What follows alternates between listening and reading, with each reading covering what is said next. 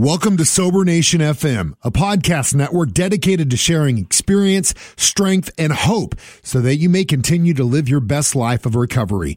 The Sober Podcast Network is brought to you by Sober Nation. Do you want to live a healthy, sober life? Sober Nation is the world's leading online recovery community. Find support, resources, stories of hope, and even an online treatment program at SoberNation.com. Live a happy life. Be comfortable in your skin and join the recovery movement. Once again, that's SoberNation.com. Now enjoy today's episode.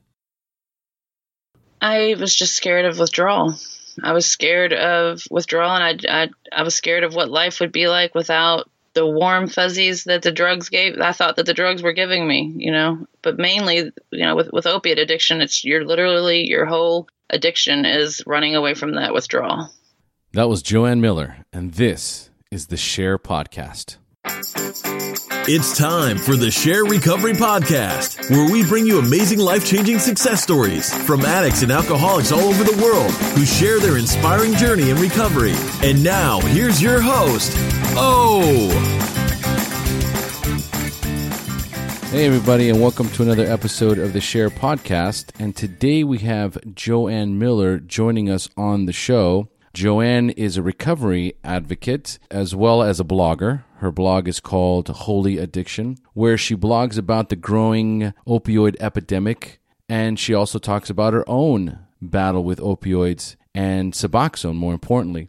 She is about to celebrate a year clean from Suboxone and still battling with the withdrawals. So if you are thinking about taking Suboxone to come off of your own heroin abuse, your own heroin addiction, or oxycodone addiction, then you don't want to miss this episode.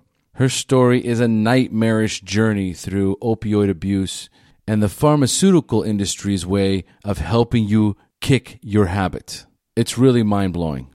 So let's dive into Joanne's story, but first, if you have not yet rated and reviewed the Share Podcast, please, one of the best ways to help support the show is to go to iTunes, leave us a five star rating and a review, and that helps catapult us up the ratings on iTunes, which will make it easier for more and more people to find the Share Podcast. Now, in the past, many of you have asked, hey, oh, how can I help support the show? Well, I'm going to keep it simple for you. First, I want to thank the people who have sent us donations via PayPal. There are a few of you that still continuously send donations on a monthly basis, but we can always use more. So, on a weekly basis, I have over 5,000 listeners every week who listen to the Share podcast. So, if 100 of you guys would send me 5 bucks a month, that would completely support the show from beginning to end. So, for those of you who have the wherewithal to send me 5 bucks either PayPal or by Patreon, then please feel free to do so. We could really use the support. Also, when you're purchasing stuff on Amazon, there are those of you that are still clicking on the Amazon link on the Share Podcast website before doing their purchases on Amazon. But again, there are thousands of you listening. If each and every one of you could just remember to go to the Share website, click on the Amazon button before you do your shopping, that is also going to make a tremendous difference for us financially. So I haven't been one to emphasize it in the past, right? But now we've got a solid listener base. I know you guys love the show. I know you guys get a lot out of it. There are those of you, just like in the meetings, that are newcomers. The money's tight. Keep listening. The show will always be for free. The Share Podcast private accountability group will always be for free. But for those of you who can, kick in a couple of bucks. Help us out here. And not to forget the Share Podcast private accountability group. Again, it's growing like crazy. Guys, go to the Share Podcast, www.thesharepodcast. Click on the button that says join the Facebook private group. For those of you that are in the private accountability group, you know how vital and important that has become. There's over 1,500 members in there. If you don't want to go to meetings, if you have problems connecting with people, if you need something more than just the podcasts and are not ready to cross over into meetings or some other structured program, then the private accountability group is perfect for you. Jump in there, make comments, ask questions, or just read the posts. There are so many people out there that have the same questions that you have all you have to do is just read those and then read all the follow up answers and responses that come. And make sure to subscribe to my weekly newsletter so you know every single time a brand new episode is launched. And of course, if you have any questions, just email me, o at thesharepodcast.com, and I'll get back to you as soon as possible. So now a quick message from our sponsors and then on to the show. Would you like to join a free, anonymous online group that offers a daily topic email with popular recovery resources accompanied by a secret Facebook group for discussion? Then go to dailyaaemails.com for more information about Transitions Daily. And don't forget to share dailyaaemails.com with friends, in meetings, and with sponsees in recovery. Sober Nation is the largest online recovery community and treatment resource center. They provide treatment resources to those struggling with addiction as well as to the family members who are caught in the crossfire. On top of that, Sober Nation is a huge community of good people who share their experience with each other. They have informative content, recovery and addiction news, as well as an entire clothing line which helps expand the culture of recovery. They can easily be found at www.sobernation.com. Sober Nation is putting recovery on the map. Hey, Joanne, thanks for joining us. Hey, oh, thanks for having me. It's great to have you on the show today. How you feeling? Pretty good. Nervous, a little nervous. Nothing to be nervous about here. All right. So, folks, today we have Joanne Miller joining us on the Share podcast, and she is the founder of Holy Addiction and the Heroin Bulletin. After 20 years of opiate and benzo addiction, she is fighting for her life with almost a year clean from Suboxone. Her new passion is spreading awareness about the opiate epidemic our country is facing. Every day she writes about her experiences and spreads awareness through her blog, Facebook, and other social media. She has two amazing sons and a supportive and a supportive husband and family. Did I get that about right, Joanne? Yeah, about right. Yeah. So, um, all right, excellent. So, Joanne, let's get started now. First of all, let's take take us into your normal daily routine, including recovery. okay. I, I literally spend all of my time on Facebook, on so in social media. Um, I'm basically part of a, a movement, I guess you could say, in the recovery world. And what we're trying to do is, um, I work with RJ Veed for, with uh, with Reliance Treatment Center in Florida, and um, lots of other people, Rich Walters, just numerous people that are trying to change uh, the way that people think about addiction. You know, the normies, how they feel about it, Right. uh, and then also how us addicts feel about ourselves. You know, and what does that you know? Since I'm an addict, what does that mean? Because uh, RJ, I, I'll probably say his name a lot, but um, he always says, you know, that there's so many there's so many people out there that are in recovery that we have no idea who they are. You know, and they you know, it could be anyone, anyone that you look up to. You know, they might be in recovery, but they're too ashamed to come out and say it. And if everyone that was actually in recovery came out and said it, it would be, you know, pretty powerful. Yeah, so we we work real hard to do that, and what we do, what we're doing is we're on Silence Kills. It's a Facebook page. Um, we're running like a, uh, it's almost like a TV station, and we're having people come out and tell their stories. People that have never told their stories, they do it live, and you know they can interact with the audience, um, and it's real raw, you know, getting down to the nitty gritty of addiction, but then also showing what their successes are now. And it's been really amazing to watch, you know, and, and the, you know, the recovery worlds, some of them like it, but you know, the whole anonymity thing, there, you know, there's a little bit of backlash. Uh, yeah, the, of, of course. Uh, maybe you should have me on there. yeah, we should. I would love to have you. All right, let's do that. Let's map that out. I want to. I want to be on your show. Awesome, Uh, awesome. Yeah, I'm. I. Uh, I think that for for many of us, especially starting in the recovery movement, a lot of it was because we wanted to bring more awareness to this topic, and then as we progressed and as we moved into it, we realized how many people really need to hear this information, and also. Uh, you come into contact with the people that feel that anonymity, you have to preserve that anonymity, you have to keep things within the, the confines of a program, uh, Right. you know, however structured that may be. Um, but I think times are changing, that's for sure. I think there's a, a Right. lot more people that are not anonymous, that are loud and proud about their recovery, uh, their journey. and more than anything else, willing to help others, which is what we're doing. What we're doing right now is, you know, just having this conversation and airing it helps people. You know, we help Exactly. thousands of people every day. Yeah, and I hear hundreds of stories because we I do this all day long, um, and I mean every day I hear something. It, it's just basically like going to a meeting, you know, um, and hearing a speaker meeting. Um, and every day I hear something that I needed to hear. You know, it's like going to church. You know, if anyone that is in recovery and you know practices certain and see, I'm still scared to even say the stuff. Say what? Go ahead. practices the 12 steps, goes to meetings, Yes. whatever. Going to those meetings, you know, it's kind of like church. For me, anyways, it always has been. And um, when you hear the minister speak, you know, it doesn't matter what you have, what he talks about or what you have going on in your life. You know, it seems like every time he says something that was meant for you, you know, and that's how it is with meetings and these live videos and these pot and your podcast too.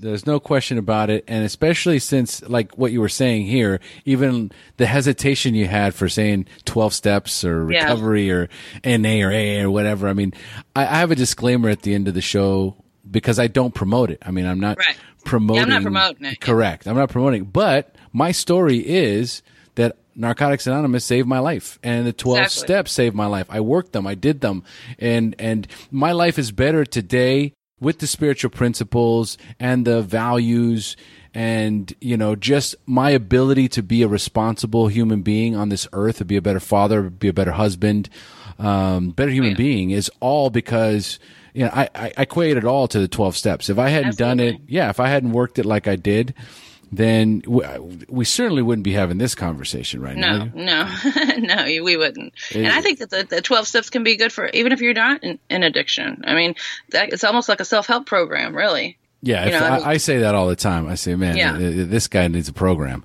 right? Yeah, You know? exactly. exactly. normies, you know, the, the, the, you know, human beings today are just so cutthroat and ah. so self-centered and so fear-based and But at the same time, they can get hurt so easily. It's so, you know, they're so tough and Yes. so hard, but at the same time, you know, those smallest little PC comment, you know, just really sends them over the edge. It's, it's Yeah. I just had somebody, as a matter of fact, hit me up on Facebook, and he was like, "Hey, man, you know, I just I just happened to to notice that on your personal Facebook page and in the podcast, you never talk about politics, even in this climate right now where everybody is, you know, going bananas." Oh, right? good. That's probably why. And I go, I go, man, you know, I, I separate church and state all the time. Right? Like, Yeah, there's two things you don't discuss, right? Politics and religion. we, I will- safer now, much safer. well, I was about to say I'll discuss religion because I don't mind. I don't mind criticizing, you know, uh, you know, just certain structured religions, religious beliefs. Uh, I was a Jehovah's Witness. I grew up as a Jehovah's Right. Witness, so I had a lot of, uh, I guess, uh, was a- animosity against actual structured religion. So it, it, it did. It took me a minute to actually be comfortable with the with the God concept when I first came into the rooms. But it wasn't very long before I, completely felt the presence of God in my life, and so spirituality became, you know, the the foundation of my program. Uh, Right. But yeah, even still talking about religion, I've talked about religion in my podcast many times, but never politics, especially now. now you are. There you go. Now you can be happy. It's You're like talking about it. Somebody give some of these guys a program over there. You know, I mean, imagine if they had to apply spiritual principles. Forget about it. Uh, how, many- how, how many podcasts did he listen to to figure out that you never, you know, talk about it? that's good. I mean, I guess that's good. Listen more. Listen more. right. We'll Never keep- know. Yeah, yeah. So we'll we'll keep moving. All right. So um, got, you know that that moves me on to my next question. I, actually one of my questions is how do you maintain your spiritual condition? So uh, you know how do you do that in your own daily routine? Um, well, that's definitely. I I try hard to do that. Um, I definitely lack, and actually, my uh, sponsor kind of called me out on it a little bit last night that I'm working entirely too hard and not focusing enough on what's important and um, what got me here. I'm actually just learning about it. I mean, to be real honest, I, I have never had a real relationship with God, and at many times, especially in addiction, just not kind of feeling like there was, you know, maybe there was none because I was in such a deep, dark place. But I'm learning as I, I, it really has a lot to do with who you who you surround yourself with. And I just listen. And I guess the main thing I do for my re, my my recovery is just listen to these it keeps you busy. It keeps you busy, Yeah. that's for sure. And there's always that spiritual connection you get. You know, one addict helping another, there is that presence of God always. right. Oh yeah. And that, which is curious because the name of your website is Holy Addiction. So I was assuming that there was some sort of uh, spiritual context behind that. Right. Well, that's I think it's an, a yearning is where that came comes from. You know, um, just wanting that so badly because you do see people that um, have it, and it's almost like they have a light inside of them. You know, and I've all I mean that's always been attractive to me. At times it was would make me angry actually, but because I didn't have that and I still don't, you know, have that, but I hope that I, I will. I'm definitely working on that. So then, when did this idea for Holy Addiction come into play? Like, when did you decide that you wanted to get uh, vocal? I just need. I was working. Um, I was doing a intensive outpatient program through Our Lady of Peace in Louisville, Kentucky, and it's a free program. And they told me that I needed to write. You know, they thought that that would help me. Um, was would be to write, and so I thought, well, you know, so someone mentioned, you know, maybe you should start a blog. You know, you don't have to share it with anybody. Just write what you want to write. And so I started off with just a little free blog, and I just, as soon as I started writing, it was just like I couldn't stop. You know, I just kept mm. writing and writing and writing. And it was like all this stuff just came out, and people found it. I didn't even, I didn't share it with anyone. I did, it wasn't at first. It was totally private, and then I decided to make it public, which was a scary step. And then someone, one person found it, and they started sharing it. I had one article go viral. Um, and when the Huffington Post contacted me and wanted to put one of my articles in their paper, I was like, oh my gosh, I should start a Facebook page or, you know, and try to, if, if it's helping people this much, then I need to try to share it, you know, because I was making no effort to get it out there. And it was already had gotten so big. And so I purchased the dom- domain and attached it to the free WordPress site. And um, it just took off from there. That's incredible. That's HP, baby. That's what I Yeah. like to say. There's, no, there's no question about it. Uh, what you have to say, God is helping you get it out there. I personally believe that when something like that happens, it's it's a God shot. Yeah, I mean, it had to be. It was just like because there was no reason anyone should have found that. I don't even. I still don't know how they found it. it scared me really bad, actually, at first. It's wild. It's wild. And you've got, you know, 9,425 likes that in, in six months, correct? yes. Absolutely unbelievable. It's like mind blowing. Yeah, it's hard to get those, buddy. Yeah, no, I trust me, I know. yeah, it's hard. I'm nowhere near there. yeah, you work hard for them. That's what we have to do. I mean, idle time is the devil's workshop. So you Yes. have to stay busy. And this certainly keeps me busy. And I know it keeps you busy. And all the writing, I mean, the step work in and of itself is so therapeutic. So if you're constantly writing about addiction or on addiction, it, you know, different topics and topics, and it's just coming to you, then it, it's part of what needs to come out of you. It's part of, Right. and, and then while it does that, you know, the healing effect on you, it's a double benefit because you're helping Yes. others and you're helping yourself at the very same time. Yeah, and just being able to own that stuff and not be ashamed of it is just so heal. You know, which that's in the steps. You know, that's one of the steps. You know, is um, you know, telling it, owning it, and saying you're sorry. You know, I mean, so and so being able to just put it out there and just you know just own it. You know, no matter how bad it was, just admitting it and just going on. Absolutely. Absolutely. Loud and proud. Yeah, that's right. So tell us, Joanne, how much clean time do you have and when is your anniversary date? Um, um, my anniversary date is actually uh, March 17th, but I don't even, I've never counted it up. so it's not quite a year. Um, it's not quite a year. It's been, because it's, I mean, you have to realize it's with Suboxone and all that stuff. It's, um, I mean, I'm still feeling the effects of it a little bit as far as um, the withdrawals and stuff. My body has not healed all the way. Well, we're going to get into that as we close up in your story because that's all going to be in there. Um, so tell us first how old you were the first time you drank or used drugs, and more importantly, how did they make you feel? Okay. Uh, the first time was I was about 13 years old, and um, I smoked pot and drank at the, at the, at the same time, and um, I couldn't talk. You know, I, I mean, I I just felt completely numb, and it felt really good to be numb. It just it felt really good to be numb. You know, and and uh, you know from that moment on, I looked for it in some shape or form. Absolutely, absolutely. All right. So you're all warmed up. I think you're more than warmed up. So I'm going to turn the show over to you, Joanne. Oh gosh. It's time. you're going to be fine. You're going to be fine. It's time for you to share your story, the battle against drugs and alcohol, the wreckage it caused in your life, when you hit rock bottom, and finally your journey into recovery up until today. So Joanne, take it away my addiction, even though I used at 13, you know, it's hard to get drugs when you're 13. So um, I use drugs periodically, off and on, but n- not any degree to an addiction. I wasn't actually t- until I was 25 years old that um, someone gave me a hydrocodone for a headache. And when I when she gave me that pill, it was like she had given me God. Mm. She, uh, yeah, she, I mean, it was. I just couldn't believe how I felt. I mean, obviously the headache was gone, and so was everything else. You know, whatever caused that headache was gone. I didn't, you know, it was, and we were at work, you know, and um, it made any work that I had to do fun.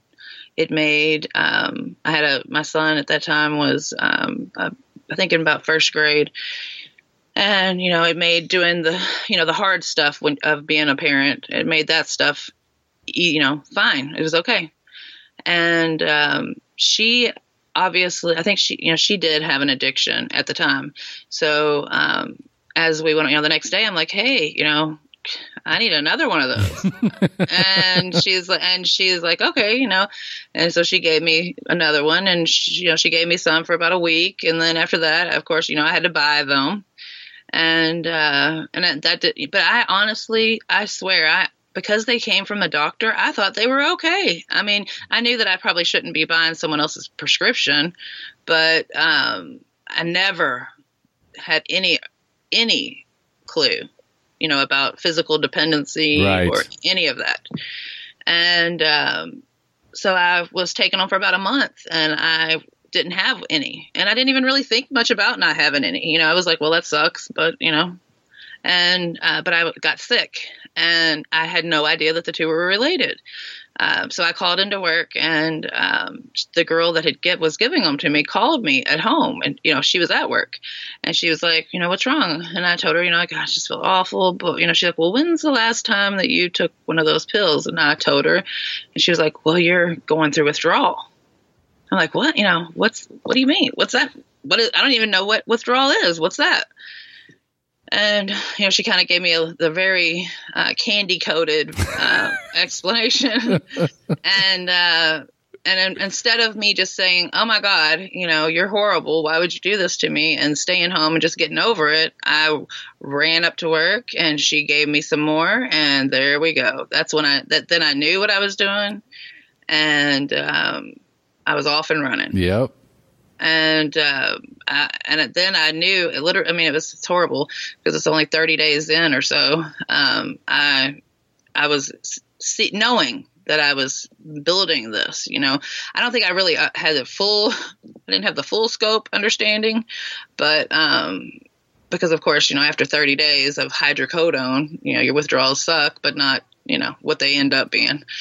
Um, uh, so I, so I kept going, and um, I went on for a couple of years, and of course, eventually, uh, the the Lortabs where I was taking ten of them at a time. You know, where in the beginning I could take one, um, and you know you shouldn't even take more than eight of them a day because of the Tylenol in them. You know, you can overdose. Um, and I was taking ten at a time, probably mm. three times a day. Wow. Yeah, and I was a mom. You know, I was. Um, and I was functioning. Um, I wouldn't go to the drug dealer's house with my kid or anything, but when he would go to school, I would. And um, we, you know, we were living our lives, and I really didn't have any consequences um, until um, I switched over to OxyContin when all that wonderful stuff happened. You know, when OxyContin became big, And I can remember I bought the first one for five dollars, and the very the second one was fifty, and that's when stuff got serious. Um, I was, uh, you know, taking my kid to school, um, working for an escort service. I ended up owning an escort service. Oh wow! Uh, yeah. Um, and all while I'm looking like a soccer mom, you know, to the you know to the school and to uh, my husband and everyone else and my parents had no nobody had any clue you know what i was doing and um, i got arrested for prostitution um, and had to call my husband oh yeah oh my god yeah so you talk about some consequences there was some consequences for me. That was my first consequence. Um, heavy, heavy. Yeah, pretty heavy. Um, but he, you know, he was obviously not happy. Um, oh, you got to tell us. You yeah. know, so you're at, you're in you're in jail. You're waiting for your husband. What oh went down? It was horrible. I didn't even want to call him. Uh, and I mean, the police were coming over. I, I mean, I guess it just looked like I really did not belong there. And I mean, there was guard after guard after guard coming up to me saying, "What in the world are you here for?" And then when they would hear what I was there for, they just could not believe it. You know, they're like, "What?" And um, so then I called my husband, and um, he's like, "What? What do you mean?" You know, I mean, because I'd never been arrested, or you know, I was literally like a soccer mom. I mean, I think by this time my kids in maybe fifth grade or something, something like that. And um, and I, I told him, I said, prostitution. I was like, it's ridiculous. Of course, I lied, you know, and acted like, you know, what in the world? What are they thinking? I, I was in a bad area and whatever. Uh, but when I got home, um, I told him the truth of what had been going on, and you know, he was heartbroken, and um, you know, and that's when um, you know, he's like, we have to figure out what, you know, what we're going to do. You know, this can't happen. And I was like, you know, I can't, I can't stop. You know, I get really sick. And so someone had, t- someone like a week or two beforehand had told me about methadone, the methadone clinic. And it, it just sounded like the most amazing, like, this is my, this is what's going to save me. This is, this is the answer. You know, I'm not going to get sick. I'll be okay. Um, it's legal I, you know, I won't get in trouble. It's it's expensive, but it's affordable. Um, and but most of all, it's not illegal, and I won't get I won't get sick. Those are the two biggest things.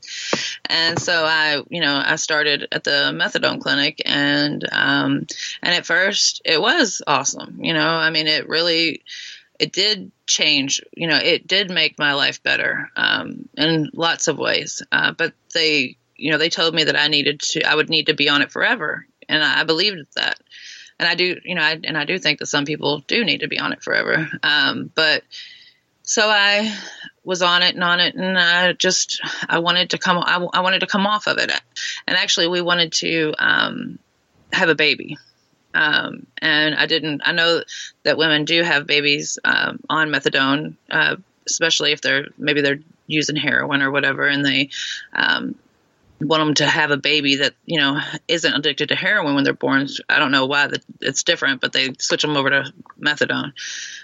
And um, so, I mean, I would see pregnant women, you know, at, the clinic, but I just didn't want to do that. Um, so I we actually weren't married at the time because we were had been together um, for 15 years when we got married, and so we had just gotten married, and um, and this is after the whole prostitution charge and all that. Um, so we had just gotten married, and I had been at the clinic for I don't know five or six years, and uh, I decided to come off of it so that I could get pregnant, um, and it was horrific. I, but I will say that coming off of it was with the plan of getting pregnant because I came off of it, and within a month I was pregnant and I think I was kind of on a baby high, mm-hmm, and right. like literally, truly on a baby high. And I stayed clean for three years um, on that baby high. Um, and you mentioned, you know, staying busy is important for your recovery, and it's huge. mm-hmm. Yeah, I stayed home uh, for the first two years. And I can remember because my dad's in recovery. He's got, I think, might have 30 years now almost. Um, and I can remember talking to him a couple weeks before I relapsed and just telling him, Dad, I don't know what's going on, but I just cannot stop like fantasizing, you know, about drugs, you know, about about taking pills or um, and he was like, "You just you need to do something," because I wasn't working any kind of recovery. Um, I just stopped, and um, the baby was my recovery. And as you can imagine, you can't wrap yourself into something like that. So no, no. Yeah, it doesn't work that way, unfortunately. Um, so I went to my grandma's house um, a week, week or two later after telling him, and um, my grandparents' house was always a huge trigger for me because there were always tons of pills laying around. I mean, just so many. My grandpa didn't like taking them very well, very much. So he literally had a drawer with probably 200 bottles of hydrocodone. Oh my God. Yes, I know. I, I mean, like most of them were you know, expired, but that didn't matter. Who cares? Yeah, I was about to say, who cares? yeah, yeah, exactly. I'll take six. Yeah, so I, you know, I went, I went over there, and he was actually in the hospital um, for something. So I went over. I, I, was very close to my grandma, and I went over there to, you know, see her, and she asked me to go get something out of his room, and um, I was like, oh, yeah, I'm going to get something out of his room. Okay. You know, so I got a bottle of those pills. Um, we were planning a uh, party at our house. And, you know, I, in my mind, my addict mind told me, well, you just, you need this to do the extra work that it's going to take, you know, to, um, to put this party together. That's all. We'll just do it for this party and that's it. That's it. Well, I, I, mean, I took those pills; they were gone before the party, and um, you know, I was back at my grandma's house, you know, to get another bottle, oh. and um, so then I was off running again, and then this time I uh, ended up moving up to um, Opana. You don't know if you remember. I don't know even they might still be out. I'm not sure. I heard uh, about you know who he, I interviewed um, Mishka Shubaly. Oh yeah, really? It's, it's the first time I heard of Opana. Yeah, and yeah, uh, it's mind blowing shit. Yes, it is. I mean, that is one. Yeah, I mean that's basically heroin. You know, that's what that is. That's just synthetic I, heroin. I, I heard it was it was it's more intense than the OxyContin. Oh my god, yeah, it is. And the OxyContin was was very intense, and the withdrawal was horrific from OxyContin, and and the Opana was even worse. I was only did the Opana for a couple months, and I could just see that I was just going to head right straight right down the same road, you know, and I'd be making that phone call again. I didn't want to do that. So I went back to the methadone clinic. And um, this time I stayed on methadone for, oh gosh, I say I'm real bad because I, I, don't want to think about, I didn't want to think about the stuff. So I'm real bad about keeping up with the dates. I know that I was on methadone on maintenance program for about 15 years altogether. Oh um, yeah, and so some point while I was on the methadone clinic, they told me that uh, they have this new drug. You know, it's called Suboxone, and you don't withdraw from it. You know, you can take it, and when you're done, you're done. You just walk away. You know, that's it. And, but it's seventy extra dollars a week. So I was like, you know, oh my God, you know, I'll be able to finally kick this stuff, you know? I mean, because I was so scared of the methadone withdrawal. It was horrific. I mean, I literally, it takes six months. You know, if you're scared of a heroin withdrawal, which is like, you know, 10 days if you're not lucky, you know, eight days if you're lucky, how in the world are you going to face a six month withdrawal? You know, um, and that's no joke. For the first month, I didn't sleep. You know, and people think that that's crazy, but I'm not joking. I mean, I if I if I got to close my eyes and rest my eyes for an hour or two, that was a gift. Oh my god. And that's what makes it so hard is I mean it, it makes you feel literally crazy. and I did feel crazy. And I was probably clean. I mean, I to trying to get clean, I was popping Xanaxes, trying to get drunk, anything I could to try to sleep because it was so bad. But isn't the fact isn't when you take the Suboxone with Vicodin or Valium or isn't isn't that almost like a recipe for like OD? Well, they say that, but I guess it depends on your body, and it is. So I definitely don't re- recommend it for anybody. But everyone, everyone's body is different, you know. And I must have just a really strong tolerance because I was taking a tons of Xanaxes with the methadone, tons, and I never withdraw. There was definitely moments that I was a little scared to go to sleep, um, but when I was, you know, actually taking, I, I mean, I took for the whole 20 years, I used Xanax beside the pain pills. You know, I always took Xanax and I took a lot of Xanax and I functioned on it. My body has to be different because I've seen people on Xanax that can't hold their heads up and that wasn't me. And especially taking two downers, I shouldn't have been able to walk, much less um, function where my family, and especially when your family knows that you're an addict, you know, I mean, and you have addicts in your family. So it's not like they, you know, are just really normies and just have no clue, you know. Um, but I was able to actually function completely. I mean, and I think that's probably the hardest, one of the hardest things that my mom struggles with is because she never knew. So now, how does she? How right. does she know now? You know, what's the difference? You know, how does she? So she she can't trust now because she knows that I could be doing it and she'd never know. But so then I so I switched for, to Suboxone and paid the extra seventy dollars a week for a year, and then decided I wanted to stop. And that's when they told me that oh, well, we found out. oh shit you will have withdrawals. But they still tried to make it, you know, not as bad as is it, you know, as all that. Uh, right. And it's not still not going to be as bad as methadone. But so then I went home after when they told me that I went home and Googled it.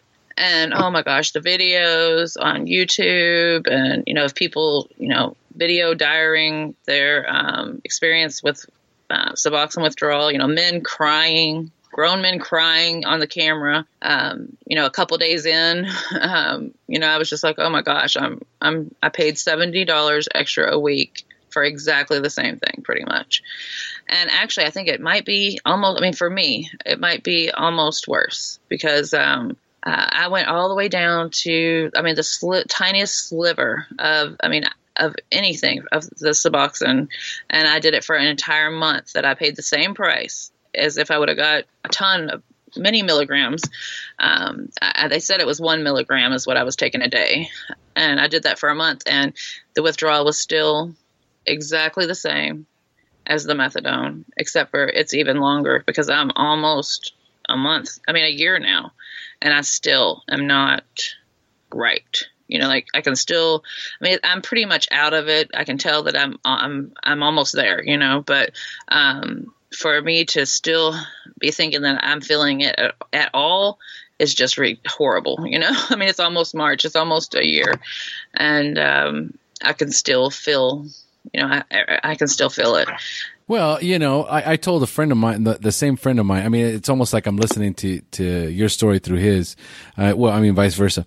But anyway, bottom line was is I he would say the same stuff, and I'm like, dude, you you punished yourself for what 20 years how, how, many how many years between the heroin and the oxycontin and the suboxone and the methadone? I mean, how many years is yeah, it? Fifteen for for me. For me, it was twenty years. Twenty years. Yeah. Tw- okay, so twenty years. Yeah. And I mean, we're we're talking about some of the most horrific yes. drugs out yes. there, and you survived yeah. it, right? And you're like, well, you know, I'm still feeling some of the effects stuff to you. I'm like, yeah, yeah, oh yeah. I I understand you. why. That's what people don't understand. right, no doubt, right? People come to me know, there's a lot of controversy about Suboxone and methadone, and you know, and then there's also the PC thing about it, where you know you want to make sure because it it definitely is an option, you know, and it saves people. It does save people's lives because at least they're not, you know, putting a needle in their arm. At least they're not, you know, going to die.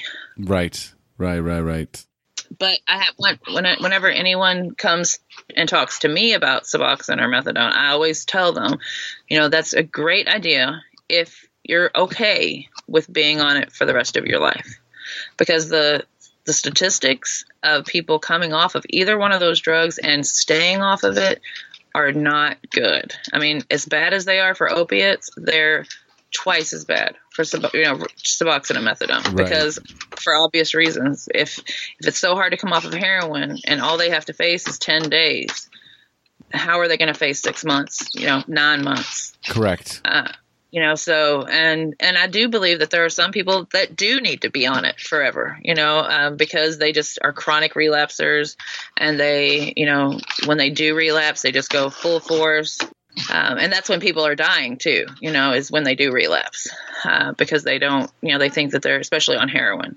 because they think that they're getting what they got last time or that they can take as much as they did last time and they're not even getting heroin now they're getting fentanyl or you know carfentanil or whatever That's the craziest stuff. That that stuff in and of itself is just terrifying. The the heroin fentanyl cocktail. Oh my god. It's very prevalent. I mean, I, that's that's what I do all day is deal with um, heroin addiction, with people with heroin addiction, and try to change the way people feel about people who have an addiction to heroin. And it's, I mean, we've got people that are going into drug court and they just used out in the parking lot. They think they used heroin out in the parking lot, and they go into drug court, and they're getting to walk right out of drug court because they the courts aren't testing for fentanyl, so they didn't have any heroin in their system. They thought they did, but it was all fent- fentanyl. Um, we had a school here in Kentucky where they drug tested 62 middle schoolers who thought that they had just smoked pot. Um, it basically got out to the parents and stuff that you know there was a lot of pot smoking going on in the school, so they did a drug test to try to find out who all was doing it. Sixty-two kids who thought that they had only smoked pot tested positive for cocaine and fentanyl. Oh my god. I don't know if they were smoking spice or and they were putting it on there, but they say that they're cutting everything with fentanyl, even speed, which makes no sense to me because you don't, uh, you know, fentanyl is a downer, you know. So, but I guess the point for the for the dealer is that it hooks them. You know, if if they can physically hook them, Absolutely. not just mentally, then they're you know that's a guaranteed customer. Um, Plus it's a speedball, you know what I mean? yeah. See, I, I was all downer, uh, but but but the same, the, actually though, for me, opiates was a speed. You know, um, it made me have energy. It made me want to go do this and want to go do that. You know, um, so I guess I kind of did speedball, really. Um, you know, because obviously the Xanax was the, the downer, and the but the pain pills for me was like speed. You know, and I always say that if you take a pain pill, if the doctor gives you a pain pill, you're not an addict, and it feels like you're going to fall asleep, then you're probably not an addict.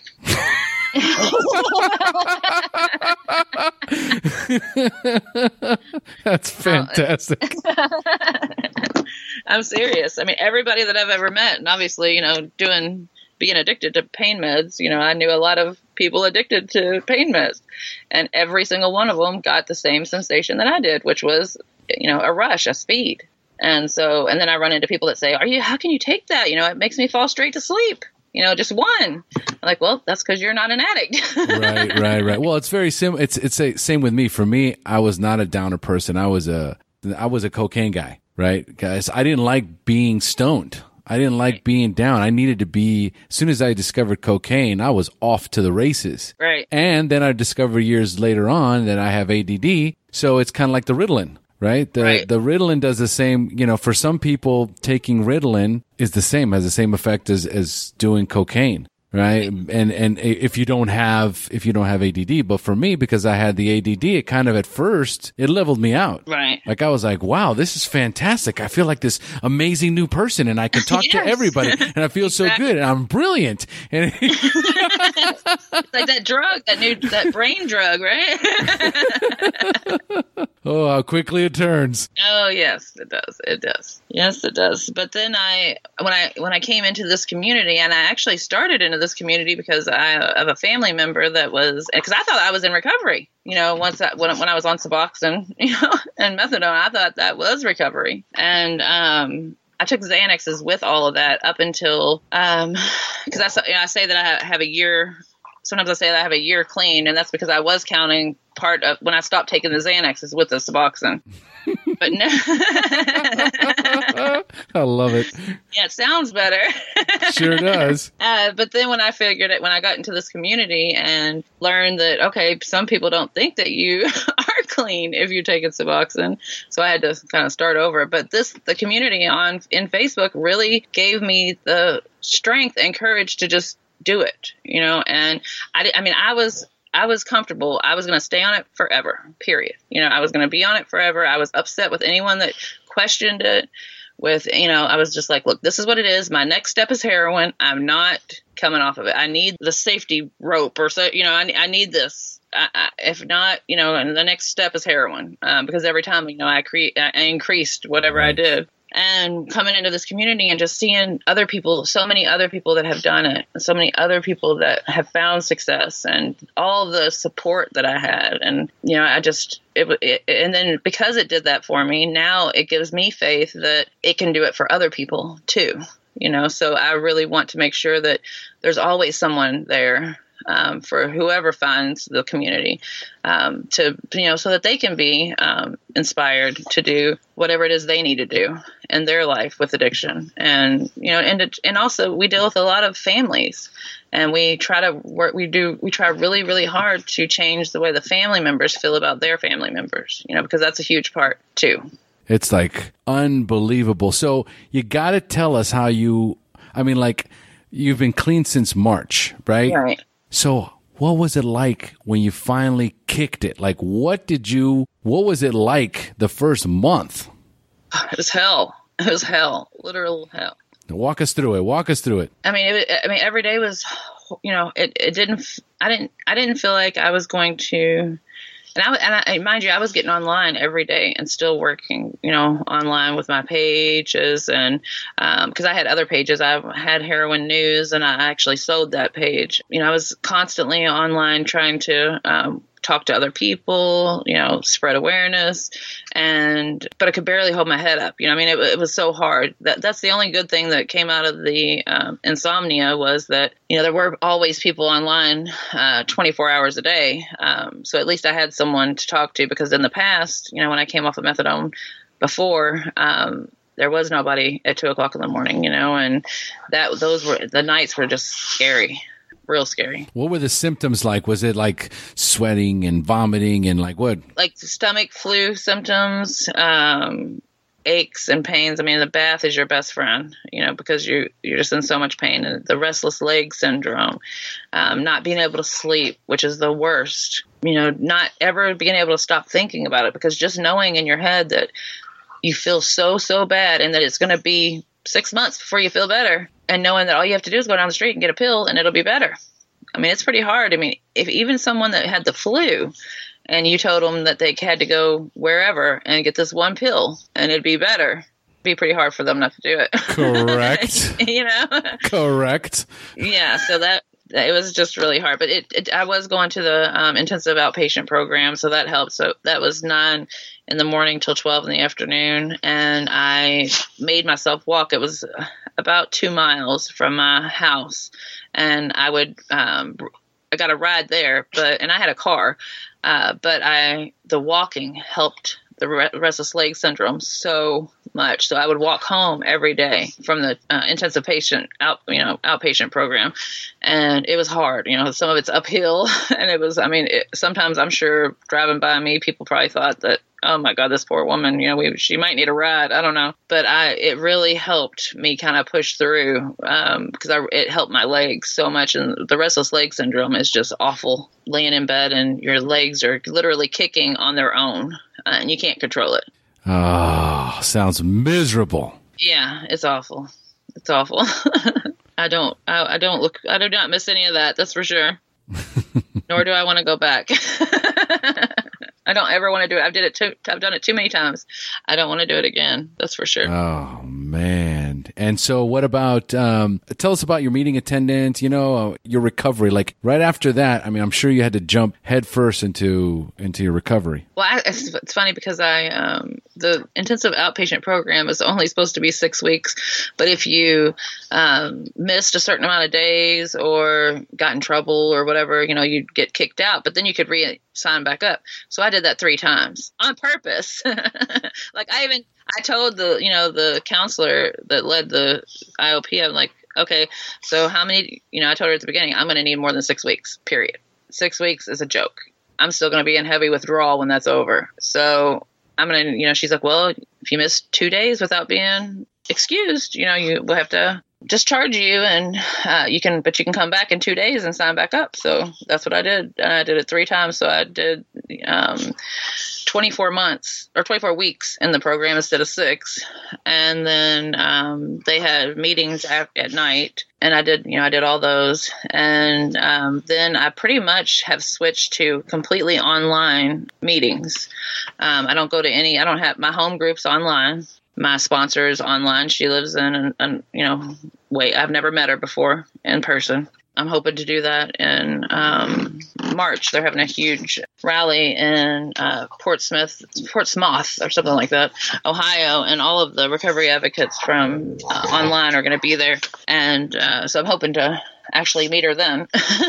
but you know, uh, I'm trying to. We're trying to create a, way that we can have people because there's a lot of people that can't go to meetings for whatever reason. Right. You know, Absolutely. They don't have a car, or they Uh-huh. don't have meetings in their community Right. and uh, so we're trying to build that for them online and so i'm trying to use it too um, you know and if it works for me then hopefully it can work for other people Which is the ones that you're using? the group that i like the most is called um, new age recovery and then i use aa.org and then there's na.org and then there's smartrecovery.com These are awesome. yeah.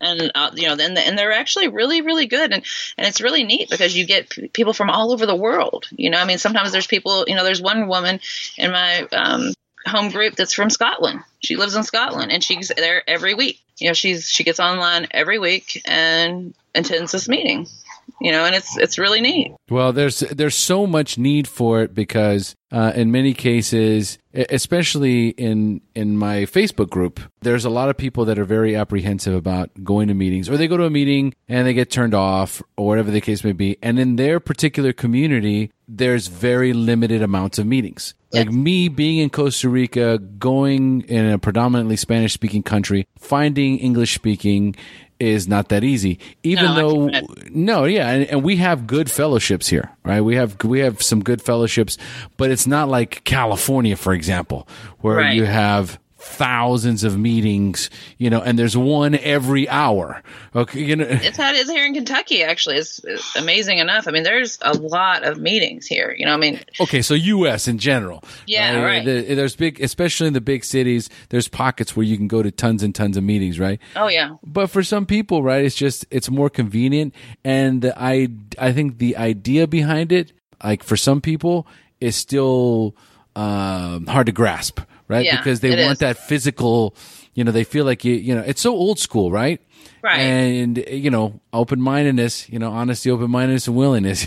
Right it's important and you know one of the things yeah it does say in the big book you know that we we shouldn't be so anonymous that you know the alcoholic can't find us Right. you know so you know we have to step out some no matter what you know and our whole hope is just that you know through hearing our stories that it will open the minds and hearts of other you know of the normies and that it'll make the people that are use you know that are using not be ashamed of it and realize that they can find recovery. And then the people that are in recovery and hiding you know in the basements of some church somewhere um, that they realize that you know what? You know i'm not so bad you know? I'm just like that person. I can i can come out and i can own this and uh, maybe someone will learn from me you know and that's you know that's what we we're really trying to do i mean that's what you're trying to do you know i mean that's the whole reason to share your story publicly Absolutely. No question about it. That is what we do and how we do it. So tell us, Joanne, what is the best way for our listeners to find you, your website, social media? How can they find you? The best way. Uh, the best way is definitely Facebook. Better than calling me is, is Facebook. Um, I hear you. that's where I live is on Facebook. That's where my work is. That's where my friends are. That's where my recovery is. On Facebook, you would find me at um, at Holy Addict with the Facebook symbol, um, and then you would find me on Twitter um, at Holy Addict again, and then uh, but the name of it's um, Holy Addiction. my website is um, holyaddiction.org and um, i also have heroinbulletin.com which i have a facebook page too for heroin bulletin. And what that is is uh, where it's basically like a news um, I, I try to get all the stories about heroin and opiate addiction and, and opiate recovery in one place on Facebook so that, you know, the people that are running other pages, um, they can kind of come there and look for it. And I kind of do the hard work for them and find the stories. And then they can just come pick them off of my page or my website. So that's what the hope is there, that just to make it as easy as possible for people to share those stories, um, because it's a lot of work to find them all. But thank God for Google Alerts. I've got that I've got that set up now. I've got a friend that um, is helping me with my um, the technical stuff, and he's set it up to where the Google alerts just post right to my Facebook page. so it's a whole new world now. it is. It is. Yeah. So, it's. I mean, everything is instantaneous. Absolutely yeah. instantaneous. Everything's you know, and that's another beautiful thing about recovery today. It's that if you want help, you can find it instantly. It's right, and that's what we're hoping. And that's another thing, you know, when some when people are using, we have just these moments of clarity, and it's that's the perfect you know that's that's what they say and it's the perfect phrase for it because that's exactly what it is. You have these moments where you can actually see your life for how bad it is. You know they sometimes they're fleeting. You know they only let and you or you try to push them away really fast. But if you can catch someone in one of those moments and you know they find something on facebook or whatever you want them to be able to reach out right then and maybe they can't jump in a car and go to a meeting. Maybe it's two o'clock in the morning when they have that feeling. You know maybe it's there are no meetings you know so um, I just think that the online community is definitely huge. Now, don't get me. I think that the real live face to face meetings are huge too. That's important. You know, some people can't, just like we can't learn all the same way, we don't all recover the same way. You know, so um, for some people, it's just more feasible to do it online. For some people, they have to do it face to face. They just could never do it online. Um, you know, some people can't deal with meetings and they do it on their own. I mean, there's there's all kinds of different ways. You know, some people can do it just with church. Well, there is there is that God element there. Exactly, and I don't care how you do it, just as long as you do it. oh man, what an amazing, amazing story you have. I, I, I go ahead. I'm sorry. I just said thank you. I want to meet your husband. He's my ex-husband now. oh God, I, I'm still, I'm still amazed that you guys got married. Yeah, you know, like holy cow! Like I'm just trying to picture his face picking you up in uh, jail for. Oh, oh my god, it's hard to even say it, right? Yeah. Like, yeah. and and here's the cool thing about being an addict. It's almost like once we get, it's not almost like it is like you yeah. get clean and everything you did is somebody else. It really, it's really another person because yeah. I can't imagine doing the things that I did back when I was using. Yeah, me neither. It's horrible. You go there and you're like, how did that even, how did that happen? Like, so, so you have to, and, and so once you work the steps, it becomes so much. It's a comfort. It's a comfort yeah. because we're we're not, you know, bad people, right? right? We're just sick people trying, you know, to get well. Exactly. And, and so once we find our way, then it's not this horrible. But you know, it, it's not this horrible uh, moral failing. Right. Exactly. And we can give ourselves a break, but more importantly, we can share openly about it because people, I mean, you're not the only one. No. You know, our listeners are going to hear this and go, I've been there. I yeah. totally get it. And bravo, you know, that Joanne can get up and share her story for those of us who can't. For right. those of us who, who, who can't get up and, and share that part of their story, the, the veil of shame is lifted. Right? Yes, we, we don't have to. There isn't. It, it's gone because we're we're we're not responsible for our addiction. We're only responsible for our recovery. So yes, I applaud you. Well, thank you so much. I mean, and that's you know, I, I, struggled with being able to share that, but I literally just last week, a general, a man shared his story, and he's a very prominent man in our community, and you would never guess. Um, and he shared his story, and he admitted that he had um, sold himself, you know, for for heroin, and it touched me so deeply. You know, I was just like, oh my gosh, if he can do that, I can do it.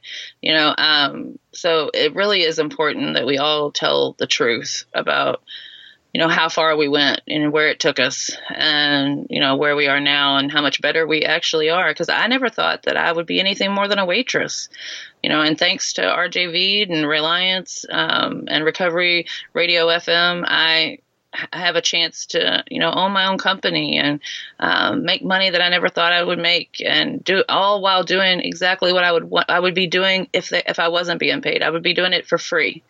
You know so that what a gift is that? And it, it's just there is you can get better and you can do things that you had no idea you could do once you once you do. Absolutely, absolutely. All right, so we are going to start to wind down, and uh, the way we do that is I'm going to ask you some questions about your early recovery for the newcomer. Are you ready? Okay, sure. Excellent. Let's do this. So, first of all, number one, what was keeping you from getting clean or staying clean when you first got introduced to recovery? I was just scared of withdrawal. I was scared of withdrawal, and I, I, I was scared of what life would be like without the warm fuzzies that the drugs gave. I thought that the drugs were giving me, you know. But mainly, you know, with with opiate addiction, it's you're literally your whole addiction is running away from that withdrawal. Absolutely. Absolutely. No question about it.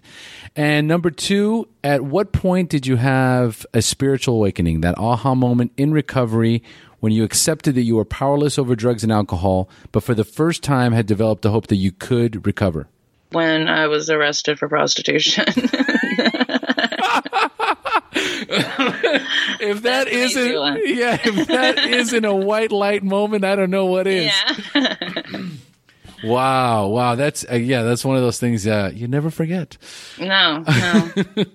Um, and number three, do you have a favorite book that you would recommend to a newcomer that you read in early recovery? and I do, and it's actually kind of an odd book, but it's um, the um, adult um, addict, adult children of an alcoholic. A lot of us in recovery, you know, we obviously most of us use to cover up pain of in some of some sort, and many of us, our parents used. Uh, many of us they didn't, but uh, you know, even if our parents didn't use, their parents may have used.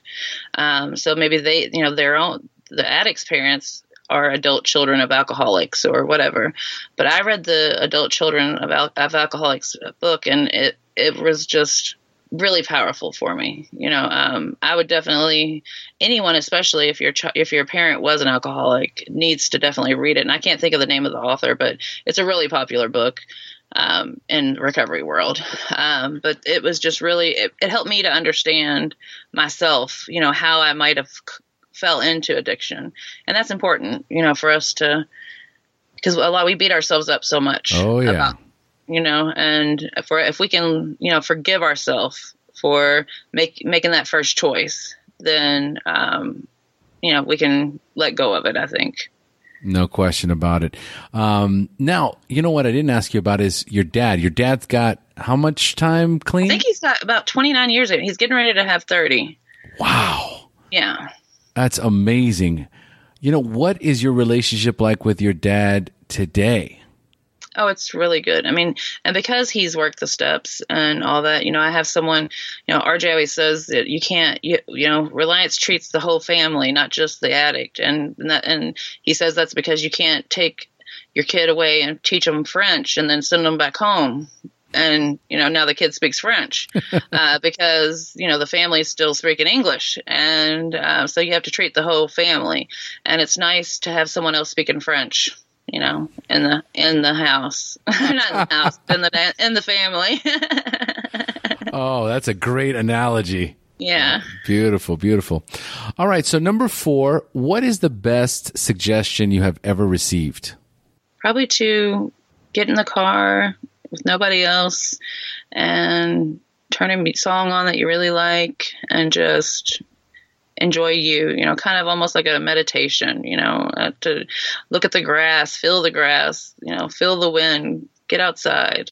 We we're all in a rush you know. We none of us take time to do the important things you know just to enjoy our just ourselves you know. Um, i think that's probably a big thing. Beautiful, beautiful. All right, and then number five, if you could give our newcomers only one suggestion, what would that be? don't give up. You at first it's it's it's like just like I said, it's like French. You know, at first you're not going to understand what any of these people. You're going to think everyone's crazy. you know, and what language are they speaking? And you know, but if you just give it some time, and I don't want to say fake it till you make it because. Uh, uh, but just if you just give it some time and just listen, you know, you just have to really listen, and you're going to hear your story and um, get a sponsor and um, work hard on the steps. But the main thing is just don't give up. Don't give up. Great suggestions, Joanne. Oh, man. Thank you so much for joining us. You're welcome. Thank you so much for having me. I absolutely loved your story. Beautiful. Thank you so much. And you're definitely going to come on the page, right, and tell Uh, your story. Listen, just uh, schedule me in. I'm in. I'm in. We're, we're gonna right. right after this interview. We're gonna do it. All right, schedule. awesome. awesome. All right. Folks, we've now reached the end of our show. Thanks for joining us. And as we say here in Costa Rica, pura vida. Pura vida. Thank you for joining us on the Share Recovery Podcast. To check out the show notes page on this interview or to thank our guests for sharing their story, go to www.thesharepodcast.com. While you're on the website, don't forget to sign up for our free newsletter to stay up to date on the latest news, podcasts, and interviews. Want to be one of our guests and share your story? Then go to our website and click on the Share Your Story button. We share our inspiring recovery stories every Tuesday, so subscribe to our show on iTunes or Stitcher Radio to get your free weekly download. We'll see you then. The opinions shared on this show reflect those of the individual speaker and not of any 12 step fellowship as a whole. And though we discuss 12 step recovery and the impact it had in our lives, we do not promote or endorse any 12 step anonymous program.